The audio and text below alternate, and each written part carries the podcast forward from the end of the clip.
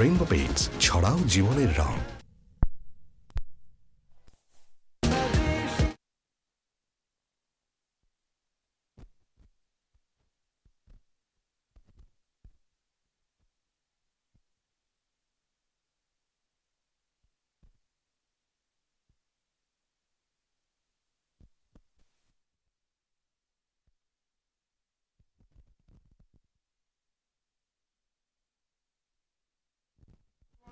রায় দিয়ে চারজনকে প্রফেসরিষ্ট চারজনকে সাজা দিয়েছে।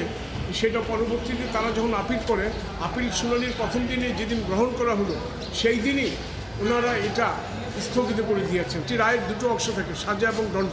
পুরা রায় উনি স্থগিত করে দিয়েছে আমরা হাইকোর্টের আর্জিতে বলেছি পুরা রায় স্থগিত করার এখতিয়ার ওনার নাই। যেহেতু উনি আপিল আদালত উনি শুধু নথি কল করবে, আপিল মঞ্জুর করে ফাইন স্টে করবে আর বেল চাইলে বেল দিবে। এর বাইরে যে কাজটি করেছে অতিরিক্ত, সেটা বিধি বহির্ভূত এবং সুপ্রিম কোর্টের উচ্চতর আদালতের প্রচুর রায়ের আদেশের সঙ্গে সাংঘর্ষিক। কাজে এটা করতে পারে না। এই এই ধরনের নজির আমাদের এখানে নাই। কাজে সেই অংশকে স্থগিত করা হোক। ভিজাভিস আমরা আরও দুটো নির্দেশনা চেয়েছি। মামলাটি আপিলকে দ্রুত নিষ্পত্তির জন্য এবং আপিল চলাকালীন সময়ে যাদের সাজা হয়েছে, সাজাপ্রাপ্ত ব্যক্তিরা, প্রফেসর ইউনিশ বাকি তিনজন, ওনারা যেন আদালতের পারমিশন ছাড়া বিদেশ যেতে না পারে। কাজেই যেহেতু তারা সাজাপ্রাপ্ত, আগের স্ট্যাটাস তারা নাই আগে ছিল আন্ডার ট্রায়াল এখন অলরেডি দে কনভিক্টেড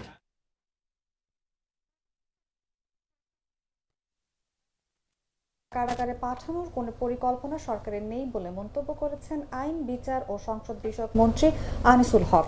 রোববার সরকারি জজ ও সমপর্যায়ের বিচার বিভাগীয় কর্মকর্তাদের বুনিয়াদী ও প্রশিক্ষণ কোর্স অনুষ্ঠানের উদ্বোধনী অনুষ্ঠান শেষে সাংবাদিকদের প্রশ্নের জবাবে কথা বলেন তিনি। তবে আদালত ডক্টর ইউনুসের বিরুদ্ধে যে রায় দেবেন তা বাস্তবায়ন করার দায়িত্ব সরকারের সংশ্লিষ্টদের বলেও জানান আইনমন্ত্রী। সরকারের গ্রেপ্তারের কোনো পরিকল্পনা নাই। এখানে যেটা করা হয়েছে, যেই মামলাগুলি চলমান আছে, প্রথম হচ্ছে যেটা আপনার এনবিআর এর মামলা আছে কিছু, তারপরে শ্রম শ্রম আদালতে মামলা আছে কিছু, এবং সেইগুলি বিচার হবে, সেইগুলি বিজ্ঞ বিচারকগণ মামলার মেরিটের উপরে রায় দিবেন, সেইখানে যে রায় দিবে সেই রায় কার্যকর করা অবশ্যই দায়িত্ব সরকারের সেটা করবে। কিন্তু অহেতুক ডক্টর ইউনুসকে অ্যারেস্ট করার বা জেলে নেওয়ার প্রধানমন্ত্রী শেখ হাসিনাকে হত্যার হুমকি দিয়ে ইমেইল দেওয়ার অভিযোগে সৌদি আরব থেকে দুজনকে গ্রেফতার করেছে ডিএমপির counter terrorism and transnational crime unit. শনিবার তাদের গ্রেফতারের বিষয়টি নিশ্চিত করেন DMP media and media relations বিভাগের উপপুলিশ কমিশনার মোহাম্মদ ফারুক হোসেন। তিনি বলেন, প্রধানমন্ত্রী শেখ হাসিনাকে হত্যার হুমকি দিয়ে ইমেইল দেওয়ার অভিযোগে সৌদি আরব থেকে দুজনকে গ্রেফতার করেছে সিটিটিসির সাইবার ক্রাইম ইনভেস্টিগেশন বিভাগ। এই ইমেলটি গত বছরের সতেরোই এপ্রিল তারিখে ষোলোটা উনষাট ঘটিকার সময় এই ডিএমপি মিডিয়া সেলের ইমেল অ্যাড্রেস যেটা হচ্ছে DMP media cell at the rate of Gmail dot com এই ইমেইলে realme fifty five K S A at the rate of Gmail dot com এই ইমেল আইডি থেকে একটি হুমকি বার্তা আসে, যেখানে উল্লেখ ছিল prime minister Sheikh Hasina will be shot at four M on April twenty seven এটা ছিল ইংরেজিতে। এবং এটার বাংলা অনুবাদও ছিল এবং পরের বার ছিল Bangladesh police do not have the power to prevent these attack Bangla ছিল সাতাশে এপ্রিল তারিখে শেখ হাসিনাকে ভোর চারটায় গুলি করা হবে। বাংলাদেশ পুলিশের ক্ষমতা নেই এই হামলা ঠেকানোর। মহারণের দেশের কোন কোন জেলা জজ আদালতের এজলাস কক্ষে লোহার খাঁচা বিদ্যমান আছে, তার তথ্য চেয়েছেন হাইকোর্ট। আগামী ষাট দিনের মধ্যে আইন বিচার ও সংসদ বিষয়ক মন্ত্রণালয়ের সচিবকে সংক্রান্ত বিষয়ে রিপোর্ট দিতে বলেছেন। প্রতিবেদনে এ ধরনের লোহার খাঁচা বিদ্যমান আছে, তা জানাতে বলেছেন হাইকোর্ট। অধস্তন আদালতের এজলাস কক্ষ থেকে লোহার খাঁচা অপসারণ না করা কেন সাংবিধানিক বেআইনি ঘোষণা করা হবে না, জানতে চেয়ে রুল জারি করেছেন হাইকোর্ট। লোহার খাঁচা সরানোর দাবিতে দায়ের করা রিটের বিষয়ে প্রাথমিক শুনানি নিয়ে রোববার হাইকোর্টের বিচারপতি মোস্তফা জামান ইসলাম ও বিচারপতি মোহাম্মদ আতাবুল্লার সমন্বয় গঠিত বেঞ্চে আদেশ দেন। আদালতে এদিন রিটের পক্ষে শুনানিতে ছিলেন মোহাম্মদ শিশির মনির।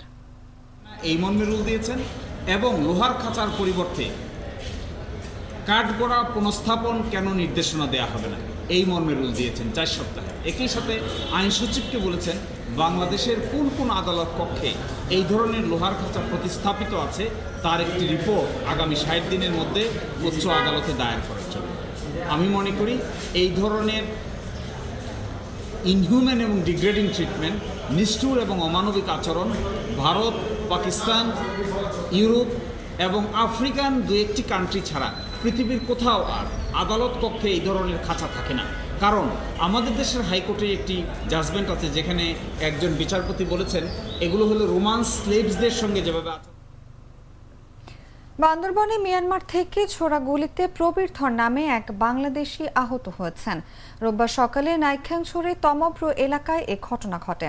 স্থানীয়রা জানায়, শনিবার রাত সাড়ে তিনটা থেকে ভয়ঙ্কর গোলাগুলি চলছে বাংলাদেশের তমব্রু সীমান্তের ওপারে মিয়ানমারের অভ্যন্তরে, যা এখনও চলমান রয়েছে। তাদের এই গোলাগুলির একটি মর্টার শেল সীমান্ত অতিক্রম করে বাংলাদেশের তমব্রু এলাকার বসত ঘরে এসে পড়েছে।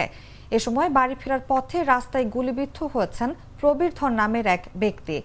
তারা জানান, দশ ঘন্টারও বেশি সময় ধরে চলমান যুদ্ধে গোলাগুলির শব্দে কম্পিত হচ্ছে পুরো তমব্রু সীমান্ত এলাকা। কাঁচা ঘরের বাসিন্দারা জীবন বাঁচাতে ভিড় করছেন পাকা ঘরগুলোতে। চলমান গোলাগুলির কারণে রাস্তাঘাট ফাঁকা ও বাইরে যেতে সাহস পাচ্ছেন না স্থানীয়রা।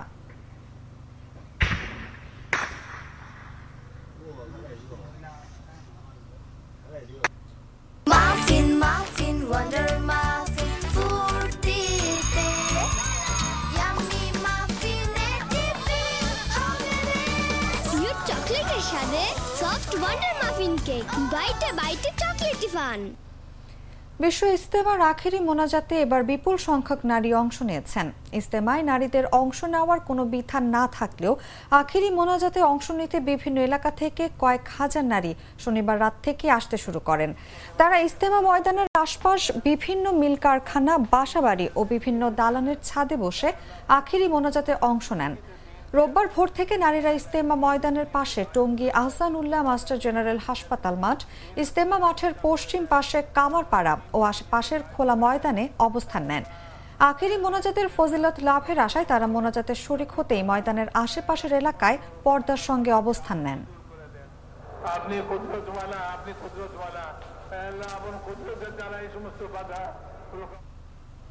সাংবাদিক দম্পতি সাগর রুনি হত্যাকাণ্ডের বিচার হবে। হতাশ হবার কিছু নেই বলে মন্তব্য করেছেন আইনমন্ত্রী আনিসুল হক। রোববার সহকারী জজ ও সমপর্যায়ের বিচার বিভাগীয় কর্মকর্তাদের বুনিয়াদী ও প্রশিক্ষণ কোর্স অনুষ্ঠানের উদ্বোধনী শেষে সাংবাদিকদের প্রশ্নের জবাবে তিনি এ মন্তব্য করেন। রাজধানীর বিচার, প্রশাসন ও প্রশিক্ষণ ইনস্টিটিউটে আয়োজিত সহকারী জজ সমপর্যায়ের বিচার বিভাগীয় কর্মকর্তাদের ঊনপঞ্চাশতম বুনিয়াদী ও প্রশিক্ষণ কোর্স তিন ফেব্রুয়ারি থেকে পহেলা জুন পর্যন্ত চলবে। আমি একদম ব্যর্থহীন ভাষায় বলতে চাই যে এই হত্যাকাণ্ডের আসল অপরাধীদেরকে ধরে তাদের অবশ্যই বিচার করা হবে। এই হত্যাকারী এই হত্যা বিচারটা হারিয়ে যাবে না। এটাও আমি পরিষ্কার আমি শুধু একটা উদাহরণই দেই এখানে, যে দেখেন, জাতির পিতা বঙ্গবন্ধু শেখ মুজিবুর রহমানের হত্যাকাণ্ডের পরে আমাদেরও কিন্তু এরকম একটা হতাশা ছিল। যারা হতাশ হয়েছেন তাদেরকে আমি আশ্বস্ত করতে চাই যে এই এই হত্যাকাণ্ডের বিচার হবে। দ্বিতীয় কথা হচ্ছে হ্যাঁ এই হত্যাকাণ্ডের বিচার হওয়ার জন্য যে যে পদক্ষেপ সরকারের নেওয়া উচিত, নিশ্চয়ই সরকার সেটা নেবে আগামী তিন দিন তাপমাত্রা ক্রমে বেড়ে শীত কমতে পারে বলে জানিয়েছে আবহাওয়া অধিদপ্তর। একই সঙ্গে আগামী মঙ্গলবার খুলনা অঞ্চলে বৃষ্টি হতে পারে বলেও জানিয়েছেন আবহাওয়াবিদরা। রোববার সকালে দেশের সর্বনিম্ন তাপমাত্রা নয় দশমিক পাঁচ ডিগ্রি সেলসিয়াস ছিল দিনাজপুরে।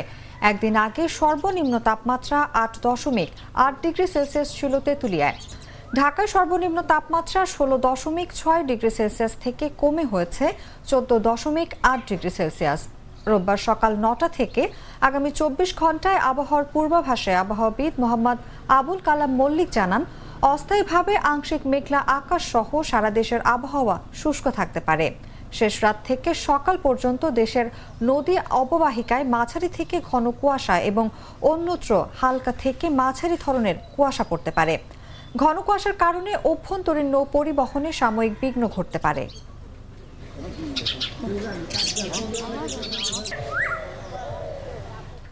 জানাব আন্তর্জাতিক সংবাদ।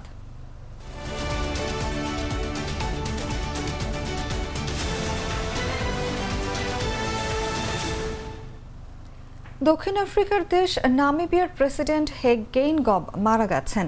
তিনি রাজধানীর উইন্ড হোকের একটি হাসপাতালে চিকিৎসাধীন ছিলেন।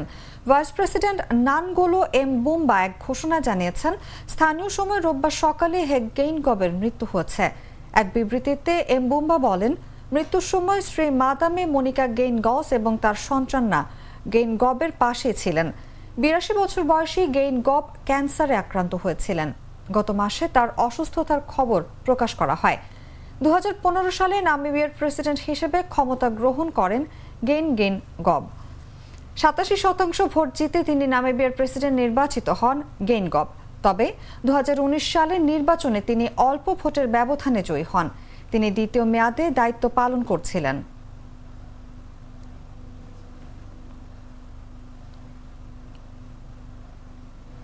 দক্ষিণ আমেরিকার দেশ চিলিতে ভয়াবহ দাবানল ছড়িয়ে পড়েছে। এতে নিহতের সংখ্যা বেড়ে একান্ন জনে দাঁড়িয়েছে। তবে এই ঘটনায় হতাহতের সংখ্যা আরও বাড়তে পারে। তাছাড়া শহর এলাকায় যাতে আগুন ছড়িয়ে পড়তে না পারে, সেজন্য দেশটির জরুরি সার্ভিস বিভাগ কাজ করছে। মধ্য চিলিতে প্রায় দশ লাখ মানুষের বাসস্থান ভালো পারাইসো অঞ্চলের অনেক অংশে কালো ধোঁয়ায় আকাশ ঢেকে গেছে। দমকল কর্মীরা হেলিকপ্টার ও ট্রাক ব্যবহার করে আগুন নিয়ন্ত্রণের চেষ্টা করছেন। সেখানের কর্তৃপক্ষ জানিয়েছেন, দাবানলে সবচেয়ে বেশি ক্ষতিগ্রস্ত হয়েছে উপকূলীয় শহর ভিনা ডেলমার সব জায়গায় পৌঁছাতে হিমশিম খাচ্ছে উদ্ধারকর্মীরা।